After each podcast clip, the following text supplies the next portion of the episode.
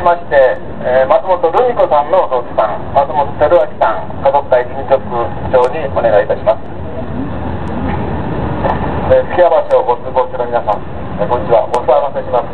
えー、私の姉、留美子は一昨日、えー、52歳の誕生日を迎えました。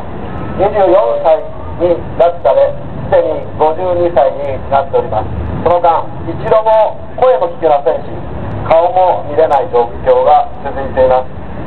制裁は道義的声明であるこれはブッシュ大統領が大統領就任時に、えキューバカストロ政権への制裁を継続するときに用いた言葉です制裁は道義的声明である私たちはまず北朝鮮に被害者を返せという道義的声明として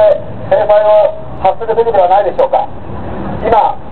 え、北京で、え、日朝交渉が始められています最事審議官は拉致問題の解決なくて日朝国交正常化の交渉はないというふうにはっきりとおっしゃっています私たちもそれを支持しておりますし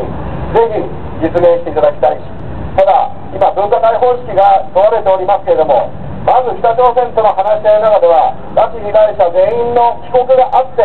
初めて次のステップ話し合いに持っていくことは肝心なのではないでしょうか。本当に分科会を開いてそして片や経済協力の話片や核の話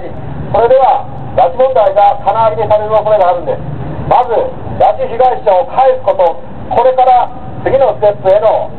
話し合いに持っていくことが肝心だと私は思っています。そのために佐伯さんにはぜひ頑張っていただきたいし日本政府にもその姿勢を崩していただきたくないと思ってます。レバノンが1978年に4人の女性を拉致されそして発覚した後1年で取り戻しています。中東のレバノンができることをなぜ日本ができないのか。日本は拉致が発覚してからすでに20年以上経っている。しかも金正日が拉致を認めてから3年も経っているのにまだ